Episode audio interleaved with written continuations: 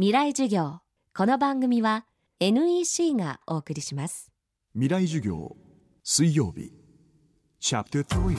今週の講師は作家の荻原博さん。明日の記憶。あの日にドライブ。さよならバースデーなど数々のベストセラー小説を発表してきた人気作家です。今週末4月28日には荻原さん原作の映画「ホーム愛しの座敷わらし」が公開となります。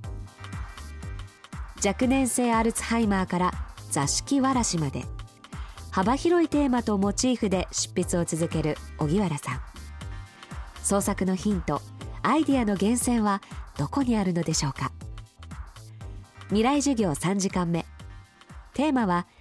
人気作家の創作ノート。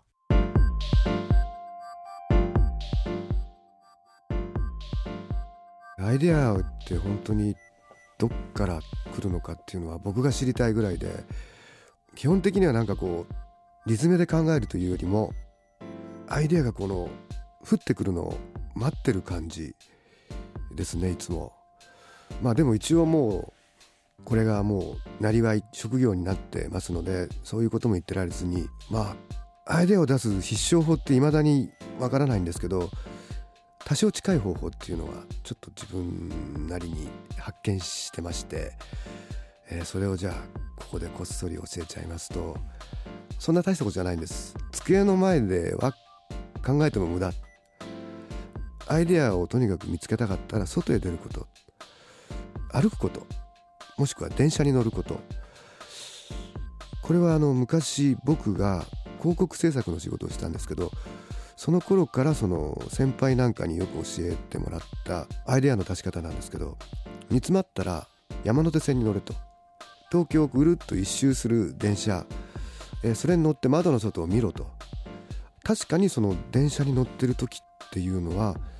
なんかいろんなことがポッポッと浮かぶ。それが確実にアイデアになるかどうかわからないんですけどももしくはそのただただひたすら歩く。人間の脳みそって目からいろいろ刺激を受けて動いてると。だから目の前でこう風景がコロコロコロコロ変わっていくという状況っていうのは脳にとってはすごく活性化されてるそういう状態だそうであとはそのじっとしてるよりも少し体を使った方がいい。なるべくそのじっとしてるんじゃなくて目の前で何かが動く状況常に目がこう何かを捉えてる状況を作りなおかつ多少体をこう動かせる。そういうような状況に置くと毎回成功するとは限らないですけど何かがポーッと浮かぶ。あとどうしてもその外へ行けない場合はなるべく写真とかイラストとかビジュアル系の雑誌をバッと流し読みする。もう文字は読まなくていいから。それで目に刺激を与え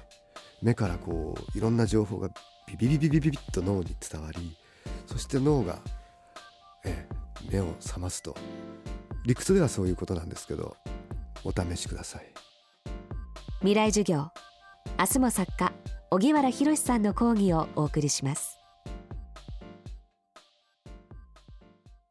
未来授業この番組は NEC がお送りしました。